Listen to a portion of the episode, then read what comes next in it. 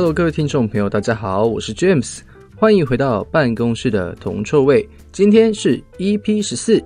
那这个节目呢，会跟大家聊聊每日财经市场上的新闻，并提供我们的观点给大家。好，那不知不觉呢，一个愉快的周末又结束了哈，今天来到了3月22号礼拜一。好，那又是一个 Blue Monday 哦。哦，那今天这个台北的天气哦，也是阴沉沉的，细雨绵绵哦。早上出门的时候还蛮冷的哦。这个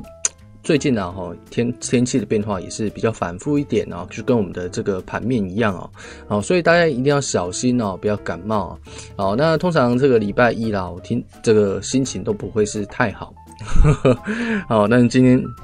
今天还算可以哦，因为毕竟这个昨天我也是10点多就在床上躺着就睡着了哦，所以说哦，今天精神状况还不错了啊。好，那接下来呢，好，就让我们来看看这阵子发生的一些新闻。好，那首先是黄金的方面。好，黄金呢，这个上周啊，这个期货价格收在了3周以来的这个高点。好，那主要还是受到这个美债收益率啊上下的一个影响。好，但我认为说啦齁，最近黄金的走势啊，可能相对反复一点。好，那确实也在最近的操作上啊，就是有涨有跌。好，那目前看起来还没有一个很明显的趋势跟方向啊，所以说啊，短期内呢啊，我们在看待黄金的时候，最好就还是比较保守一点哦。哦，那不要对盘面有太高的一个期望。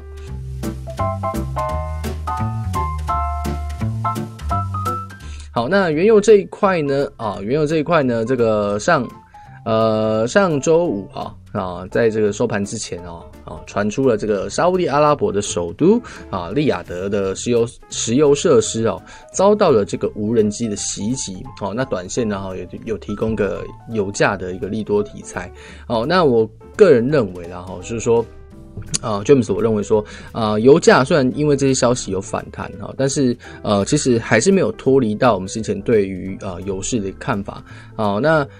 原油的一个价格变动的一个影响层面哦，很大的一个部分是取决在供应面跟需求面嘛。好，那现在可能在一个非常时期哈，因为疫情大的影响各国经济的一个表现。好，所以说James 在过去的几期节目里面其实我都不断的去提到说，未来油价它要持久的上涨或是说它要走出一波比较长远的一个趋势最大的一个关键。好，还是会在需求面所以说即使现在这个沙特的这个利雅得的这个石油措施遭到攻击，但我并不认为说它很有可能会它有可能会成为一个长多的因素它反而很快就会消退那现在为什么油价还是有稍微一点压力呢甚至上礼拜跌了不少最主要还是在于需求面的这个担忧嘛那目前这个欧元区也是持续的去封锁所以说未来的需求面这一块还是有很大的一个不确定性跟一个不安的因素在那只要说这个不确定性或者说这个不安的情绪一直没有办法消散的话那你说原油未来会不会大涨其实就稍微困难一点可能就稍微困难一点好，那最后的话我们来聊聊美股的方面。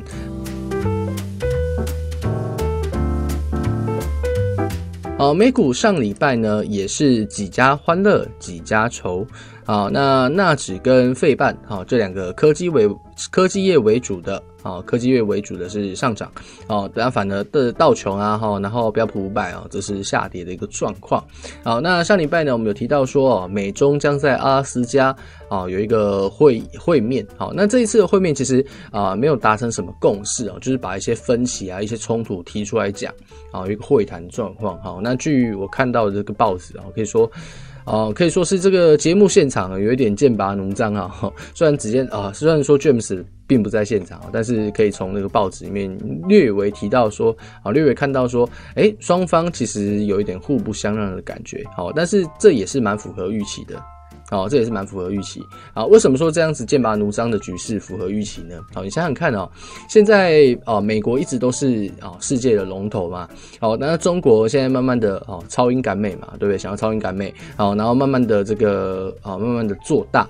所以说中国也想要有一个所谓一个大国级的一个风范那或者是说他想要逐渐的去主导啊这个世界的秩序啊，你光看这个中共在这个非洲的布局就可以略知一二嘛。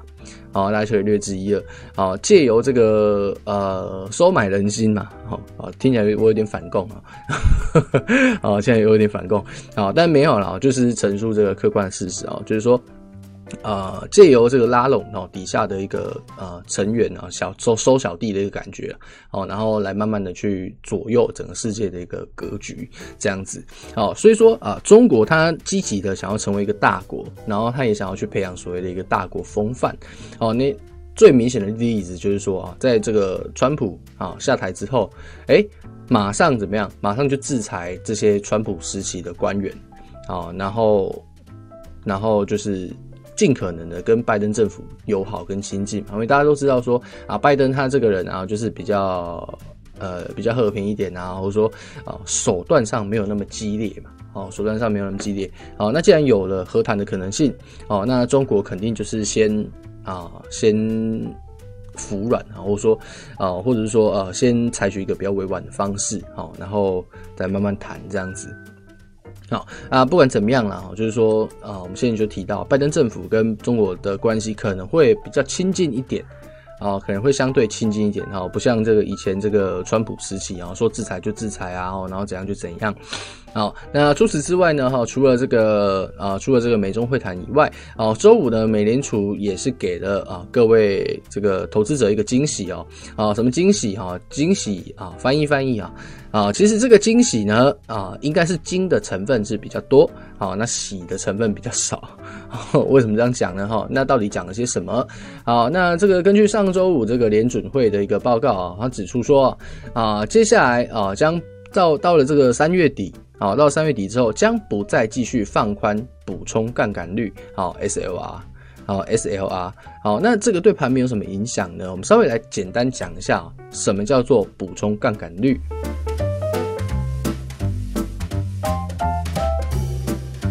好，那我相信大部分的听众朋友可能不见得有去研究，或者说你有去学这个货币银行学，因为毕竟这个是商学院或者说会计之类的学系可能才会去研究到的一个项目。好，那这边我们就简单来讲，所谓的一个杠杆率是什么意思？好，我们就知道说，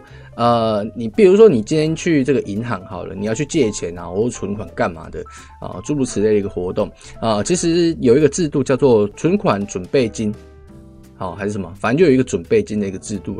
好，那这个准备金的制度是什么？好，这准备金的制度说比如说今天央行规定说底下的银行比如说玉山银行啊、中信啊，然后杂七杂八的一些银行等等的它必须要去提拨它资产的几% 作为担保。好，作为担保，不然的话，如果没有担保的话，那银行就随便放贷、随便借钱，那到时候一堆烂账，对不对？没有，它有一个所谓存款准备金的一个制度。好，那这个存款准备金的制度呢，它可以可大可小，但都是以中央银行的这个规定为主。那比如说今天我开了一间银行 James 银行，James 银行底下有1万美，有1万块钱。那今天央行的存款保证金制度是 10%， 那代表什么意思？代表说这1万块钱的存款存到我这我就必须提拨 10%， 也就是1000块钱出来作为担保，作为一个保证金制度。好，那剩下的$9000才是我可以去运用的，才是我可以去放贷给隔壁的老王才是我可以放贷给隔壁小明的额度所以说存款准备率的高低呢其实就会影响到银行借贷的一个意愿那假设今天存款准备率去给它提高了从 10% 提高到 20%， 那这个 James 银行是不是剩下8000块？就只剩下8000块可以放贷出去嘛，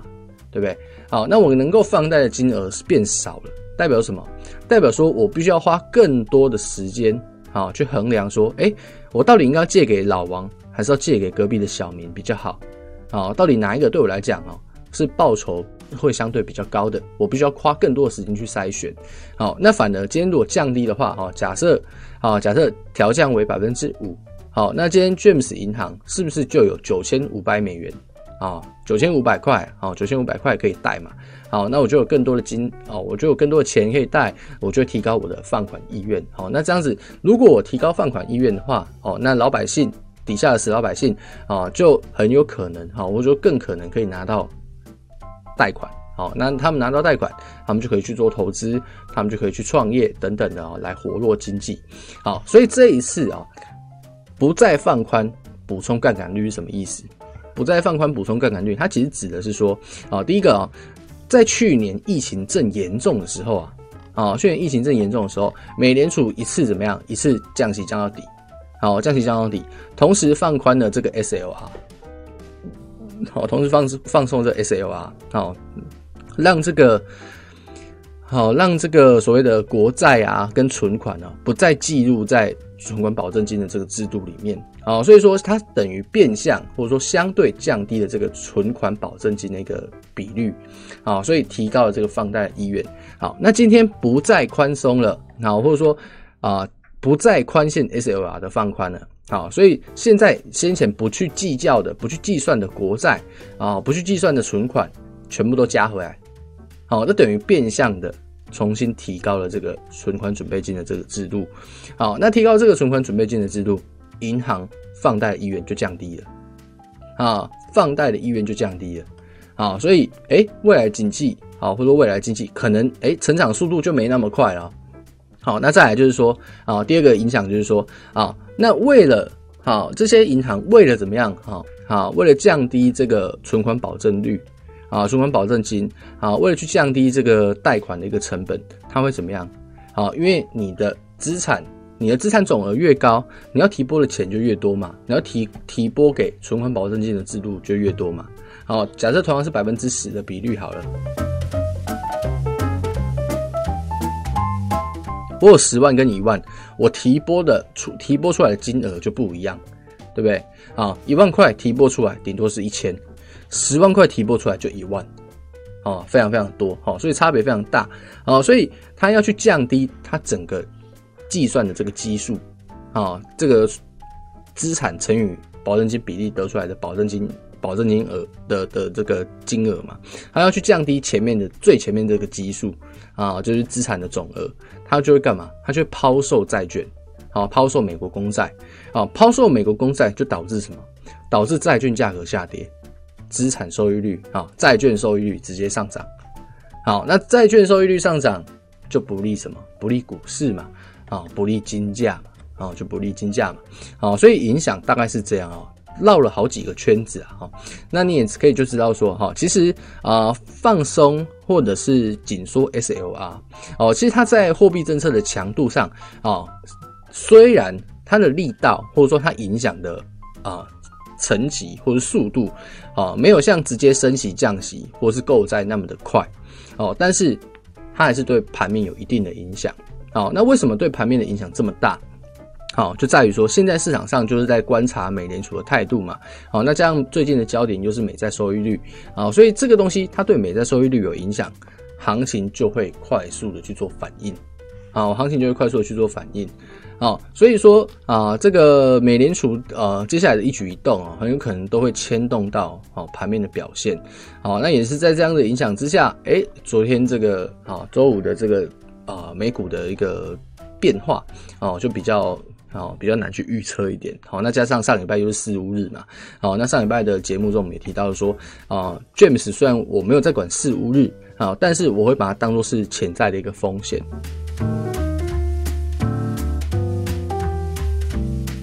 好，那主要原因就在于说，四巫日是这个结算日嘛，很多东西的结算日。好，那在结算当下，它就会提高交易量，交易量大，波动性就会大。好，那波动性这种东西，你没有办法说你每次这个波动都是往你有利的方向去走。好，它有可能就先下后上，先上后下，不管哦。好，就是很没有什么规则啦。 哦，就没有什么规则哦，所以说我自己是把它当做是一个风险的提示哦。那我也是建议说就是说上礼拜的节目我们提到说如果最近美股你有赚钱啊，不妨可以趁这个四五日之前然后慢慢陆陆续续的去出货，慢慢陆陆续续的去做了结，都会是比较健康或者说比较稳当的一个操作了。好，那这礼拜好，因为今天礼拜一我们稍微来提一下本周什么事情。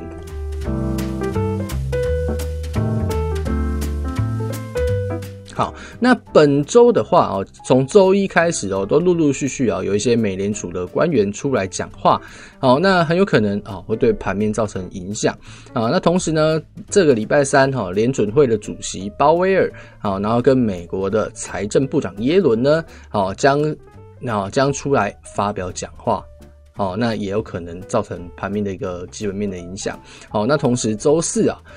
美国总统拜登将举行他上任以来的首场记者会。好，那就看看说这次拜登可能会针对疫情疫苗接种速度啊，然后纾困的措施啊，去做一系列的一个讲话跟说明。好，所以这本周其实基本面的干扰或者说风险可能会是相对的比较大一点。相对比较大一点。好，那同样也会有波动性扩大的一个状况。所以本周在操作的时候可能大家你各位可能就是要稍微谨慎跟稍微小心。好，那如果说觉得这些东西不好预测啊，然后基本面这种东西很难讲啊，那当然你不去做交易或者说不去做单其实也是无所谓啦。也是无所谓。那毕竟呢，我们在操作的时候一定是风险摆第一，然后获利摆第二嘛，对不对？如果你觉得风险太大，你评估下来觉得风险太大，那其实本周你就可以考虑可能去休息一下，出去走走干嘛的，也不差啦，真的也不差。因为毕竟你进场交易就一定会有风险，一定会有风险，不管你最终的结果是赚是赔，在结果出来的那一刻之前，没有人会知道。没有人会知道所以一定要就是先把风险摆第一先衡量一下到底在现在的行情或者现在的这个市况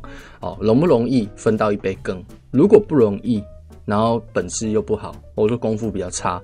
比如说像 James 这样功夫比较差那也没有必要逼着自己一定要去做，因为你知道说可能你做10张单可能7张8张都会输。那你既然都拿到一手烂牌了，你拿到一手烂牌的话，就是怎么样，想办法输的比较少就好，先不要求逆转胜嘛，不用求逆转胜嘛，尽可能的少输，少输就是赢。好，那今天就先跟大家聊到这边，时间也差不多。好，那记得本周基本面的干扰是比较多的，投资者一定要自己去注意安全。那今天办公室的同臭味就先跟大家分析到这边，我是主持人 James。 如果你喜欢我们的内容，也可以把我们的节目分享给你身边的好友，也可以在 YouTube 上搜寻办公室很臭这个频道来观看我们的影片。那在观看的同时，不要忘记按赞、订阅、小铃铛。那我们就下期再见，大家拜拜。